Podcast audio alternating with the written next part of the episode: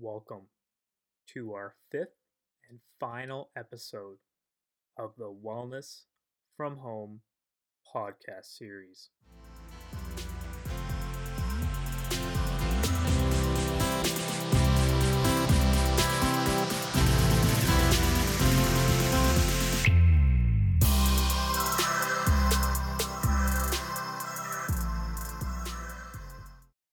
The Wellness from Home podcast series is all about knowledge and skills that we can offer to help you be effective while you're working remotely and for you to either start or maintain your healthy habits. Before we begin this episode of the podcast series and introduce our guest, a few websites that you can use to take advantage of towards your health and wellness goals include first our joinzestwellness.com link. This is where you can enroll in the Zest Wellness platform, which is powered by Virgin Pulse. We also have another link, which is zestwellnesscgi.com. This is where you can find our prior podcast episodes, as well as our webinars and our blog. And then lastly, you can also find Zest Wellness on Facebook, Instagram, and Twitter.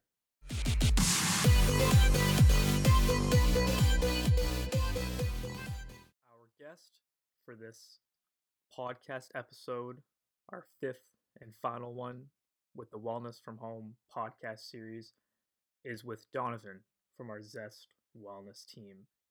His personal health philosophy is the following Why wait for tomorrow when you can start today?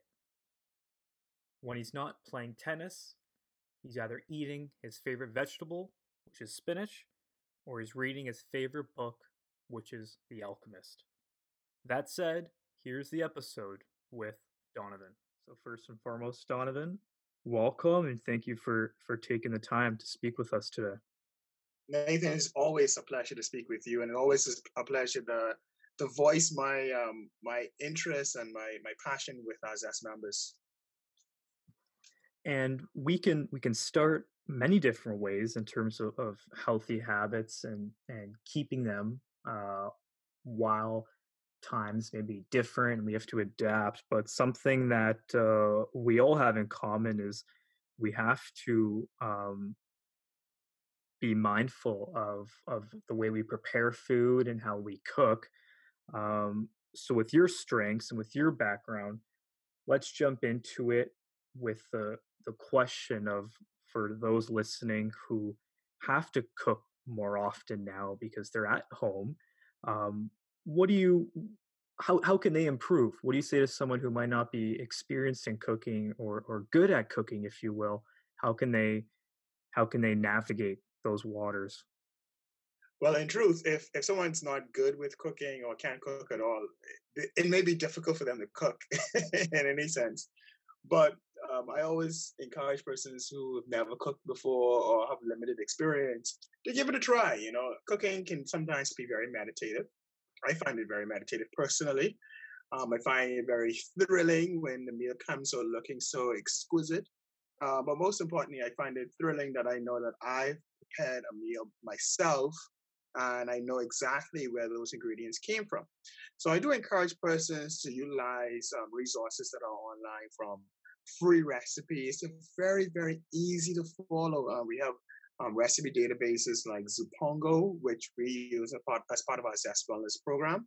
But d- that definitely, there's so many other resources like um, my my fitness pal or um, cookinglight.com which is one of my favorites in fact um, i like my cookinglight.com because not only does it give the ingredients and the preparation it also identifies with the nutrition facts of the meal so that um, calorie value per serving size, the, the fat value, the sodium value, the so the, the sugar value, the the, um, the protein values, which are also very important for us to understand when preparing them. Um, if you are not adventurous at all and you know you're going to mess up something and in the preparation or you're not confident that you're going to do it well, then I say do it as a team. You know, um, you are at home with family members at this current time. or at, at some point in time in life. And what we should do is share those responsibilities. Have someone responsible for dicing up the herbs and the vegetables. Have someone responsible for the frying and the baking.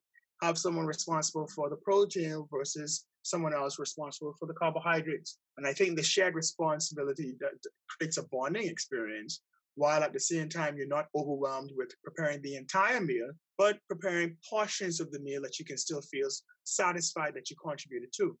Now, for the extreme cases where you definitely are not going by the stove, you're not going to be a part of a team cooking a meal, then there are other resources. There are, are um, catering services that um, that are provided in various jurisdictions. I know we have one in the Bahamas, Shadow Tower Vendor Fine Foods 242, who does um, catering of gourmet meals. Uh, and these are healthy meals that he delivers right to your doorsteps. So for those who have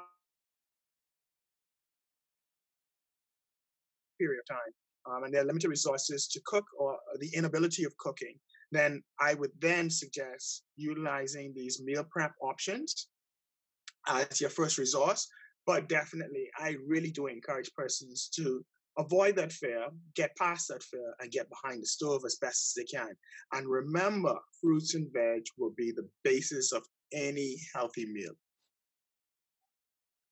That's yeah, like just for for persons to know that catering can be healthy um, is is such a an awesome takeaway point. Right. Um, and who doesn't like a gourmet meal prepared by a, a chef, right? I, I, wish I had a chef in my house every day. Sometimes I get frustrated with cooking myself, but um, the, the, joy in it is that you know that you're putting something good into your body that's going to provide some nourishment for the muscles and the, the body to respond in a positive way, you know? Yeah. And then, Donovan, when you're you mentioned uh, the importance of cooking and, and being aware of the ingredients behind a meal. Um, from your experiences and, and what you've learned, um, let, let's say, like, are there any type of uh, ingredients that you thought were healthy but aren't? Or if you're looking at a food label, is there anything in particular you're looking for, or things that uh, are, are some things you've learned in terms of maybe maybe uh, life hacks when it comes to ingredients and, and being uh, being educated in, in that topic? Wow, that's a, a, a, that's such a overwhelming discussion right there. yeah, maybe one, one or two. I'm curious. It's, it's so many things I can I can contribute to that answer, but um, some things that really stick out to help answer that question um, one is um, incorporating certain ingredients on a regular basis. I, I like to incorporate um, herbs, so things like rosemary, cilantro, thyme, um, oregano, fresh herbs from a fresh garden, because uh, there's a lot of research that says that these herbs act similar to green leafy vegetables. So green leafy vegetables like kale and spinach and lettuce and cabbage or Brussels sprouts those are very healthy for us because they provide so much forms of um, iron, B vitamin, magnesium, and calcium. And, and the nutrient list goes on in terms of what they supply to the body. But those similar nutrients found in those green leafy vegetables can also be found in our fresh herbs. In fact, if members don't have fresh herbs from a, from a garden, they can go into their pantry and if they have dried herbs in bottles like um, the dried oregano, the dried rosemary, the dried mixed herb um, collection, um, the Italian seasonings. Those those tend to be very effective in, in supplementing the body with calcium. And I, I want to hound on that because right now in this current state, you know, we are in an, an interesting period in life where we are practicing social distancing because of coronavirus um, we are not getting possibly enough sun exposure. And um, for those who may not know, sun exposure helps with the supplement of the body with vitamin D. It helps with muscle muscle growth and also um, bone health. But if we're not getting that exposure, then we're limiting our vitamin D um, vitamin D intake. But beyond that, even those who are getting sufficient vitamin D, maybe you're going outside for about 15 minutes a day, if you're not supplying your body with enough calcium, you're definitely limiting the um, the the utilization of the vitamin D because your calcium levels are low. So these these green leafy veg and also these herbs help to supplement the body to ensure that we're getting sufficient amount of calcium in the body. Uh, but calcium is very effective not only for vitamin D for for skin and bone health, but for so many other mechanisms, biological mechanisms in the body. Uh, one of the other mechanisms is ensuring that the metabolism stays fast. And right now we're very sedentary because we're not moving about as much. We're not in office spaces, walking from our desk to the copy, copy, uh, cop, photocopier. We're not going upstairs. We're not walking from a parking lot into a building or, or, or reverse from the building to the parking lot. So we're not getting as many steps as we possibly want. We're not as active as we possibly want to be.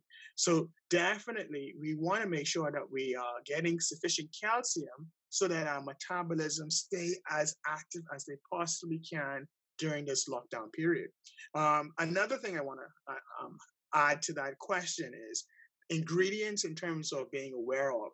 When identifying ingredients, one of the most important thing is reading the nutrition label of everything you put into your pot, everything you put into the frying pan, anything you put into the, the oven or the baker, or anything you put into a magic bullet to blend.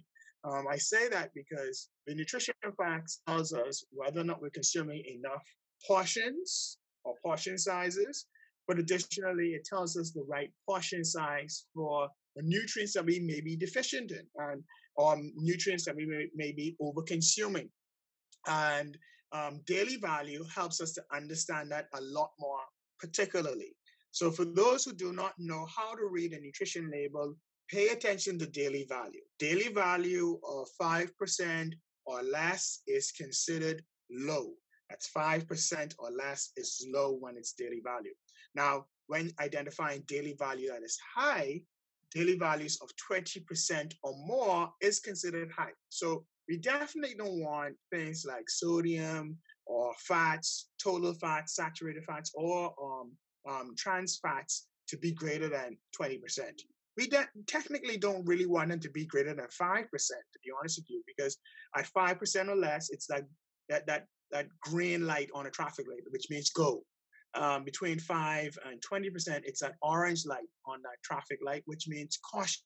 It's approaching high. And definitely, if the daily value is 20% or more, that's that red light on a traffic light. That means you need to stop right now because you're over consuming. So, if the sodium and fats are even at 12 or 15% daily value, although not high, it is approaching high. So, we definitely want to be cautious of those things. But things that we do want to be high, 20% or more, would be things like fiber or proteins, you know, things that are going to really help to support the body.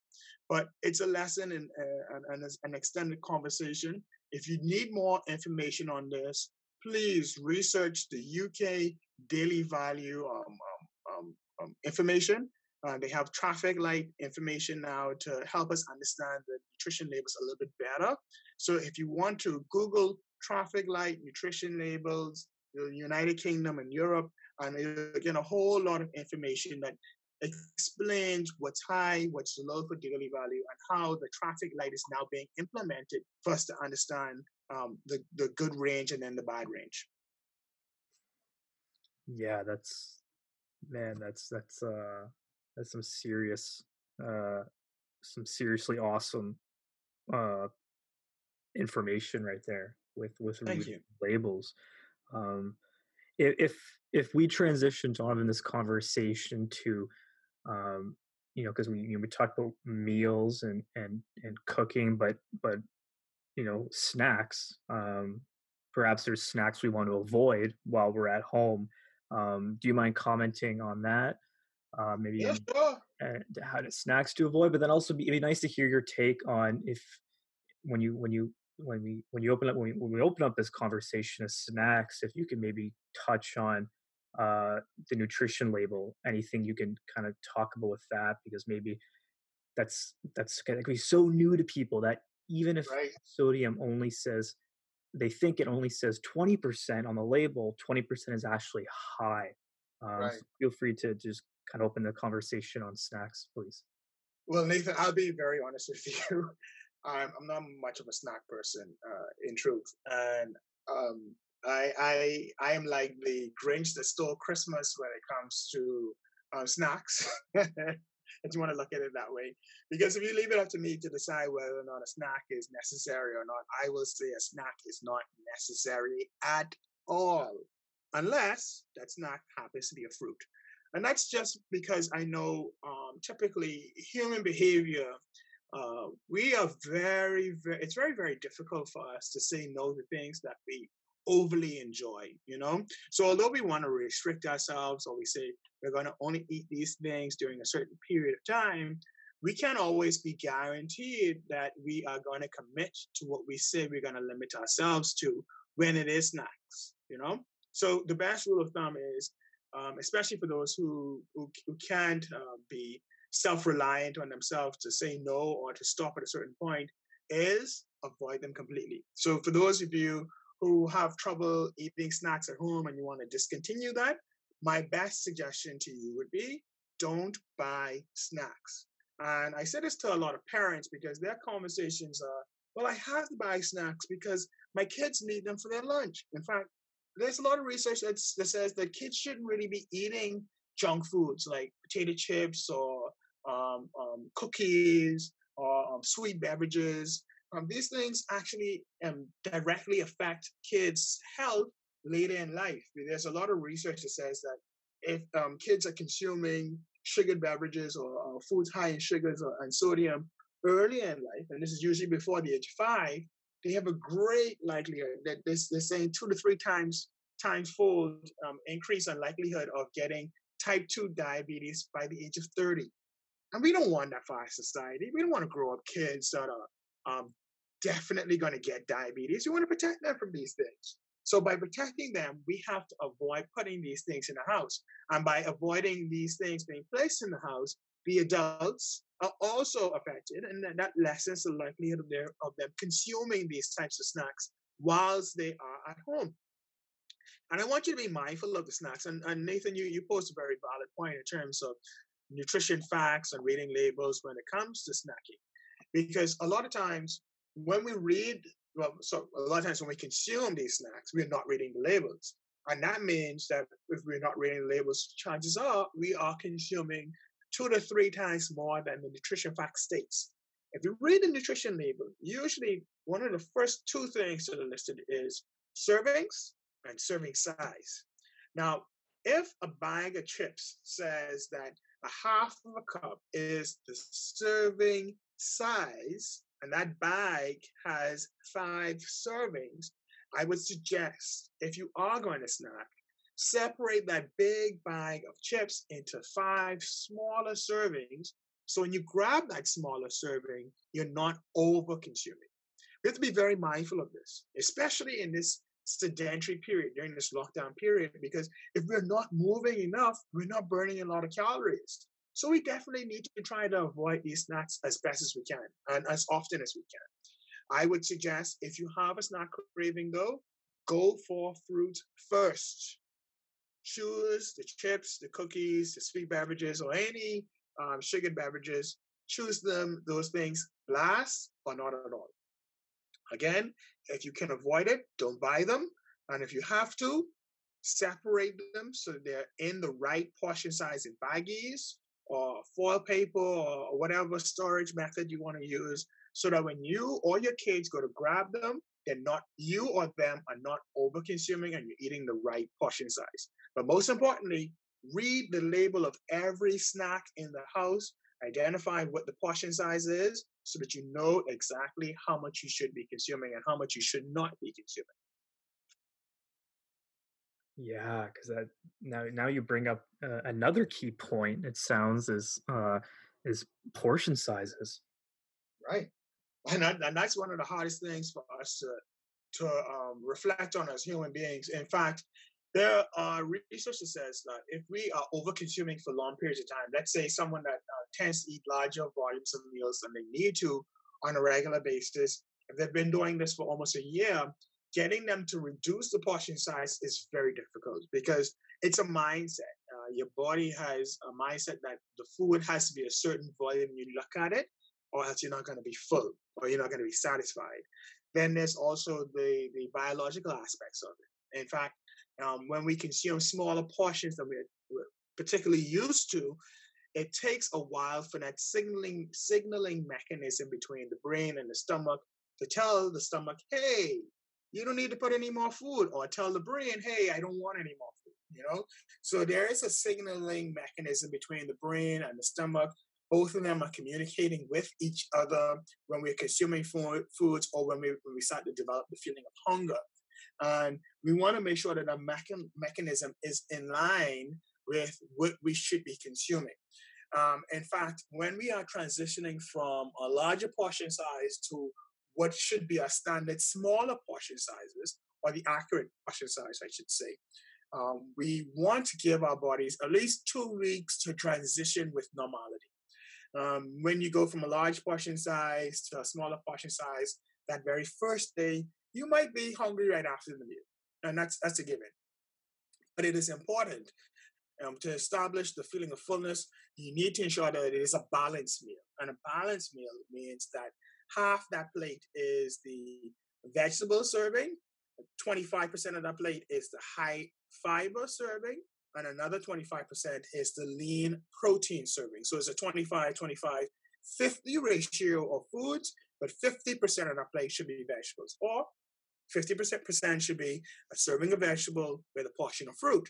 Now, that portion of food is very important as well. And if individuals are missing that fruit, I encourage them consume the fruit with the meal, with the vegetables, with the high fiber carbohydrates. And notice I'm being very specific when I say high fiber, high fiber carbs, main proteins, and vegetables with fruit, because I want you to know that you just shouldn't be eating any form of carbs or any form of protein or any form of vegetables or any form of um, an, an assortment of fruit I want you to know specifically that it needs to be fiber based, lean proteins with vegetables, because that really helps to establish that feeling of fullness.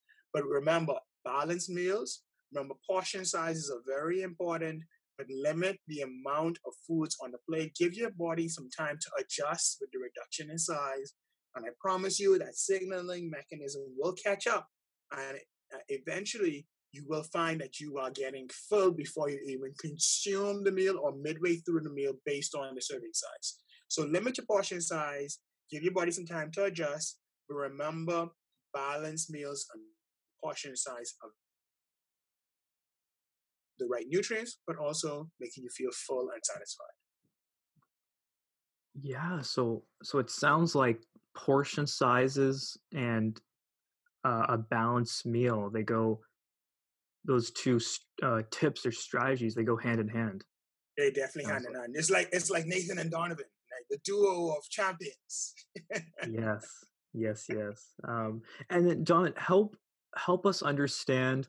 Um, you mentioned and and you nicely acknowledged that you know hey the reality is that when you change uh, or when you adjust your portion sizes because you know everyone is maybe burning less calories because they're more sedentary while they're at home. Um, help us understand. You mentioned it is, you know, you you you it might feel different, but that's okay, and your body will indeed get used to it over a few days, is what you were kind of mentioning. Correct. I, I think too. What happens is we're so we may be used to eating heavy foods like um, just um, rice and proteins, no vegetables, or um, pasta or um, heavy heavy meals like um, soups that have a whole lot of different exotic meats inside of them inside of them you know or fried foods.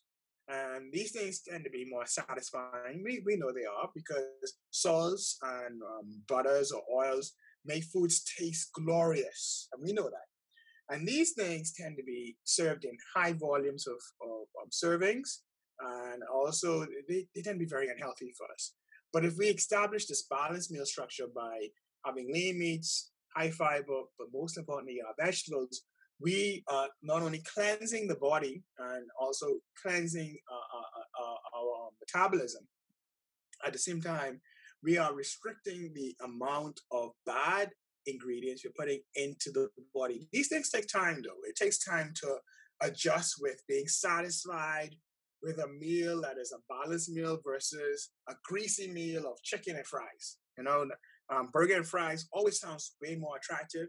It sounds way more filling in, in, in the mindset.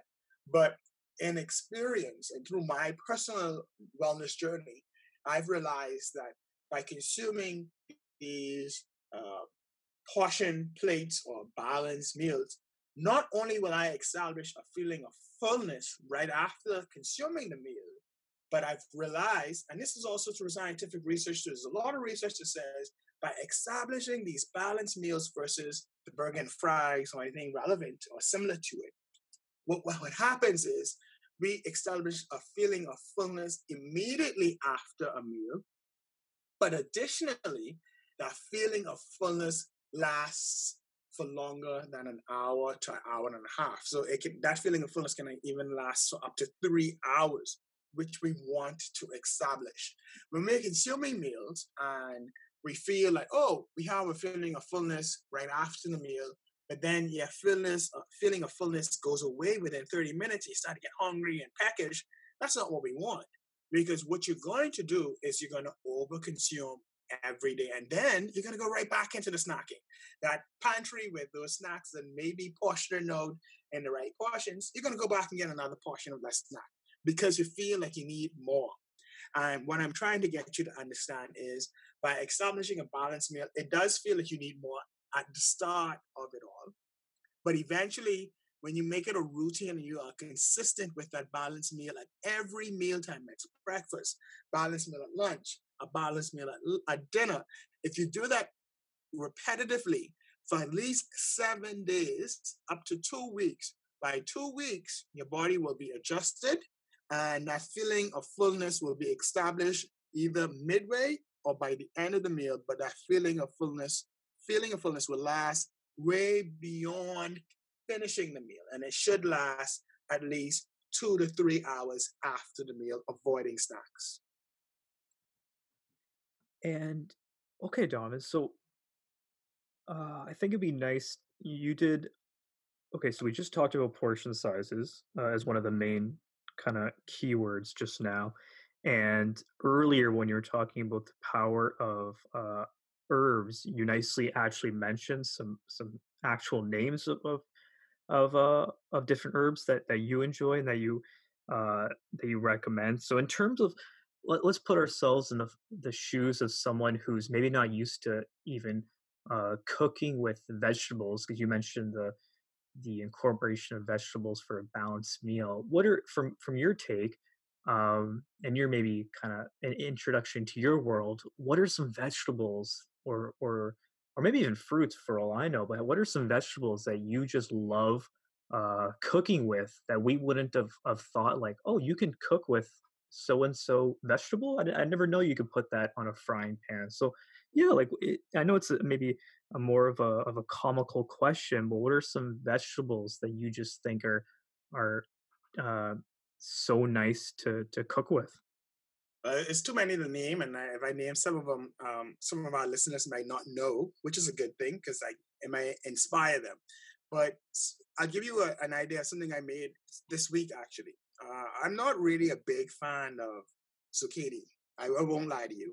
Uh, sometimes it tastes a bit too watery, and the baked, uh, they're stir fried, they get a bit too soggy. Uh, so I don't always enjoy them, but I, I eat them only because I know they're, they're good for me. Now, I've found an interesting way of making my zucchini that may not be the healthiest, but still enjoyable, right?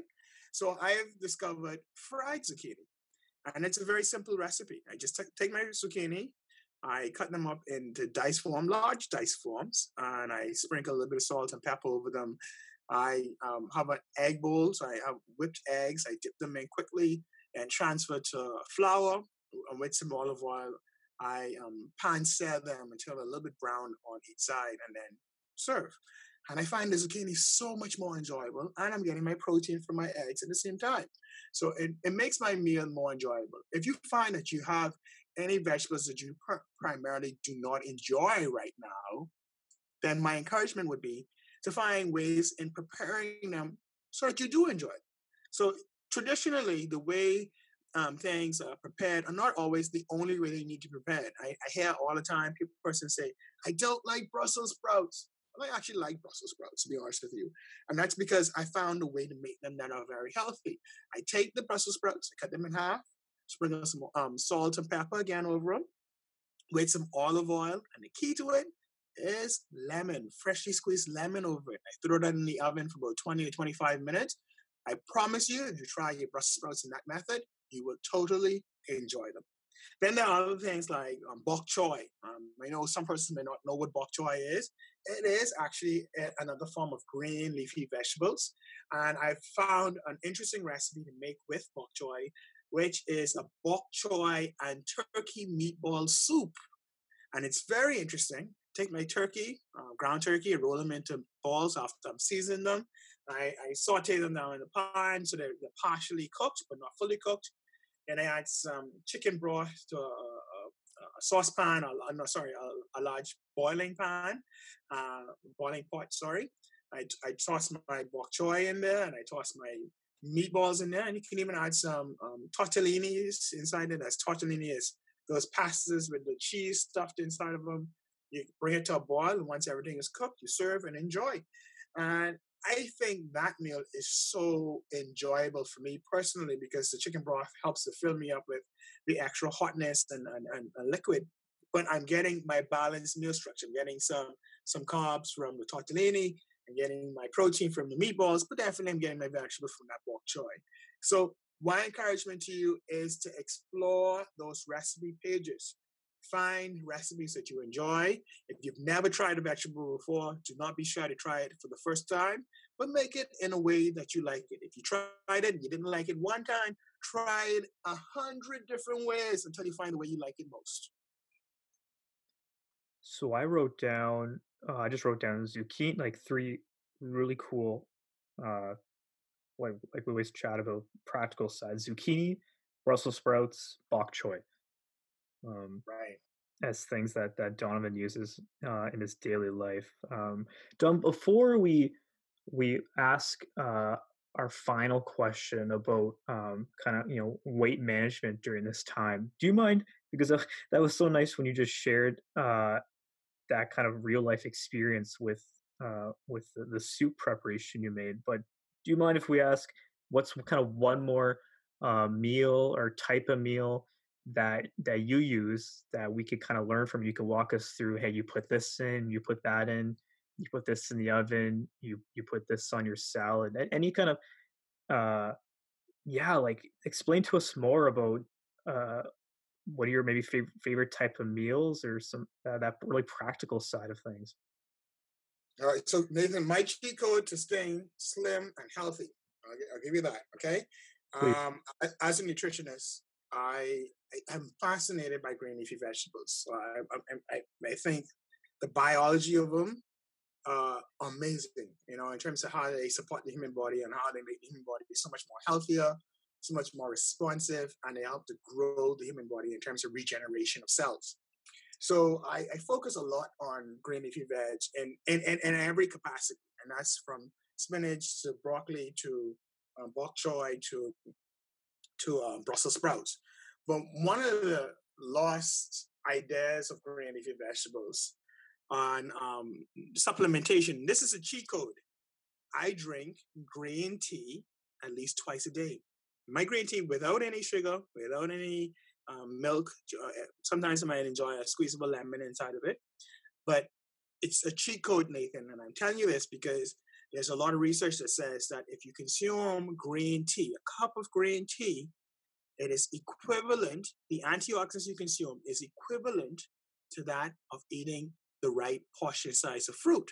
So technically, the World Health Organization is telling us that if we consume three cups of green tea per day, one cup at breakfast, one cup with lunch, and one cup with dinner, we are actually consuming three of the six servings of fruits and vegetables we need on a daily basis. And in fact, the, the research on green tea alone is so phenomenal that it helps to support weight loss. It helps to support a great immune system. It helps with um, antiseptics, um, antiseptics in the body. Um, it helps to ki- kill um, uh, bacteria in the gut that are bad bacteria. And supports the gut to ensure that those flora, fauna and flora, those probiotics, are growing in a more, more positive environment so that it keeps the digestive system healthy. And why that is important is that helps with um, nutrient exchange uh, across the gut lining, but also it helps to speed up our metabolism. And speeding up the metabolism, again, a very important part of human behavior, a very important part of human survival is a faster, uh, healthy metabolism. So I encourage persons drink your green tea. If you're not going to have your vegetables, at least drink green tea. And there's a lot of research, not only on green tea. In fact, the research that those research show that in comparison of green tea to black tea to white teas, the range of antioxidants highest to lowest are white teas, green tea, then black tea, and lastly, herbal teas are also very effective. But the most effective is white tea, green tea, and black tea. So if you're not going to consume green tea, try a white tea, try a black tea, or if you have to, try a herbal tea. But my importance to you is try your teas, consume your teas regularly so that you can slim down your waistline line and, and um, speed up your metabolism, but at the same time, establish a healthier lifestyle. Okay, so so I I just wrote down that if if I'm if I'm not feeling uh, green tea that day, uh, white tea, and and what was the other type of tea that you mentioned, Donovan? That are that are oh, nice substitutes. Black teas. Uh, there's there's a brand black of black tea. tea called Earl Grey. Earl Grey is a black tea. Um, I think there are very different forms of Earl Grey. So they have like the Lady Earl Grey. They have regular Earl Grey. Or for those who are uh, Bahamians, we are all familiar with Lipton tea. Awesome. And then and then you mentioned twice so far in this conversation with lemon. So you mentioned earlier that um, uh, you uh, lemon when you're making the, the zucchini. Uh, when you're cooking with zucchini, you'll kind of sprinkle some some lemon juice on there, and then you mentioned with your tea, you will sometimes use uh, some lemon juice in the tea. So maybe what's what's out of curiosity, what's one other uh, time that you use uh, lemon juice in your in your day to day. That's that sounds really interesting. It's like a little uh, and and no pun intended, but that you're kind of zesting, zestifying things with lemon juice. Got it. I've been zestified. Yeah. Is there yeah, do, do, do you put like lemon juice on your salads to kind of spice things up a little bit? Actually, I actually I'm tend not to use any salad dressings on my on my salads at all. But that's the extreme. I'm, I'm not saying that's the way everyone should be eating it, but definitely, if you want to avoid the salad dressing, um, squeezing a bit of lemon onto the salads is, is very helpful. And I like lemon in my teas or my vegetables because it adds flavor. You know, uh, it, it does reduce the, the need for having more salt or more sugar. And so by adding the lemon, it, it, it, it kind of tricks the mind into thinking, I have something more than just what is good for me, you know? So it, it kind of creates that flavoring so you enjoy it a little bit better. And I encourage persons to flavor their foods in the way they want to flavor it, but I encourage them to flavor it and flavor the foods in a healthy means. Try to avoid sugars, try to avoid salt, because we know those things are detrimental for our body. Awesome. And now for for our last few moments together, um, what you know, being you're you're at home, everyone's trying to be healthy, but it's for the most part, if you're at home, it's much easier to be more sedentary, uh, therefore easier for instances of, of weight gain. So, um, in terms of weight loss, Donovan, maybe what's safe? Um, if we said the number uh, five pounds each week as, as a nice round number, is, is that safe, or how do we how do we kind of best go about our weight weight loss, and, and most importantly, uh, be safe about it? All right. So what I encourage persons is not not to aim for five pounds every week. I mean, if there is a week that you happen to get five pounds lost, then congratulations to you. Keep going. Try and put in your best effort and uh, and try trying to see more weight loss. Don't give up and, and don't reverse the the weight loss with weight gain.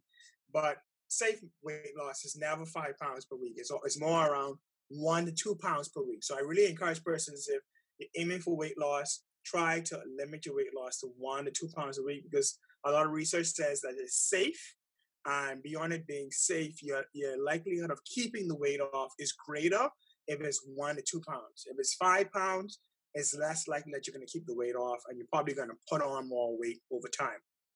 But um, when regulating or trying to establish weight loss, I really encourage persons not to be focused on weight itself. I think what you should be more focused on how your body feels. You know, you should be focused on the response your body's giving you based on these new habits in terms of eating healthy or exercising. And your body really speaks to us. If, if your body's in, in pain or you feel discomfort or you feel lethargic, your body's telling you something that's based on some um, behavior or activity that you're participating in that your body's responding to. And listen to your body. And another thing is don't focus so much on weight. If you have any resource that can tell you percent body fat or a measurement of percent body fat, that's definitely the best best way to go. And for those of us at home who may not have access to measuring percent body fat, I say take a measuring tape, um, like something you use to uh, for tailoring or um, suit making or um, dressmaking, or um, what nurses use in a, in a hospital. Take the measuring tape, measure the waistline from the belly belly button straight around to the back, and try to improve that waist circumference. That, uh, measuring from the belly button and around is a measurement of the waist circumference, and waist circumference is a direct indicator of whether or not you are at risk of chronic diseases like hypertension and diabetes, and most importantly, cancer. So use the measuring tape, measure the waist circumference around the belly button to the back, and uh, as the weeks go by, try to improve that waist circumference by at least half an inch to an inch each week. Yeah, there's there's um there's so much more to the to the weight management story than than just the scale and that right. number on the scale, isn't there? There's there's there's things that go deeper, like um, percent body fat, and, and like um, what is what are some safe numbers and some safe goal setting each week. Yeah. And I, I find that members get very discouraged by tracking those numbers too. So I, I, I tell you, don't worry about the number. Really just listen to your body. Listen how your body is responding back to you. And if you develop that relationship with your body, you're going to find that your weight loss is improved way more than stepping on a scale, measuring your percent body fat, or knowing your waist circumference.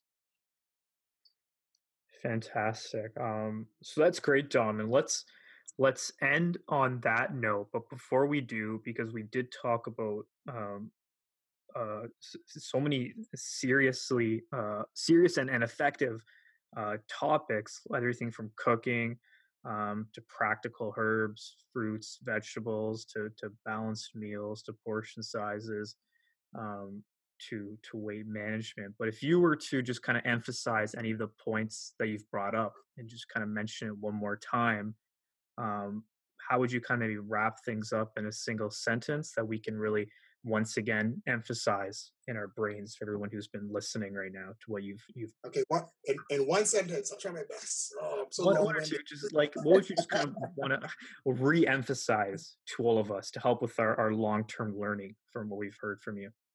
Okay what i what i would like to say in, in ending is that uh, with the covid-19 situation and um, coronavirus it puts the world in a very interesting situation in fact, in thoughts of it, it can be very negative if you think about COVID 19 and how we are uh, isolating ourselves when we're practicing social distancing and we're not um, not able to interact with persons. So it could be discouraging for a lot of people. But I want you to see the positive in it all because we can utilize this this time to reverse all of the bad things were happening in our lives. We could plan out our lives a bit better. We could put more strategy to what we want to do more effectively when it comes to our wellness journey. And I think the world has had a, a, great opportunity to reduce the chances of the obesity epidemic we're faced with. Each country can um, strategically plan a bit better with persons buying less uh, fast foods and eating more meals at home. We have a great chance to improve our public health system beyond the coronavirus. Um, but it, it lies on each individual. Uh, what I encourage you to do is listen to the tips of this podcast. You know, uh, it's not just me communicating in this podcast with nutrition, but there are so many experts on our Zest Wellness team that are that have chimed in and gave us so much valuable information. I really encourage persons to take this information, make use of it in your own capacity. Um, some nutrition tips I reiterate again. Uh, get an herb garden if you can. If you can't, use those dried herbs in the pantry. Again, remember balanced meals and portion sizes are the way to go. Try not to miss meals and get creative with your meals. If you're not a cooker, if you're not a, a cooking expert or, or, a chef, or you don't have no intention of being anything of that, but I encourage you to use those recipe databases like Zipongo and cookinglight.com. Utilize those free recipes and get creative. Become the chef that you are inside. You know, become the inner you. But most importantly, do what you enjoy. Do what you enjoy and unleash your uh, inner chef. Uh, yeah. Donovan, that's that's so uh, so nice to hear. So, thank you uh, for all of these this insight and and practical tips um, for all of us to maintain our healthy habits while we're at home, perhaps more than than usual. Thank you, Nathan, and it was a pleasure speaking with you today, man.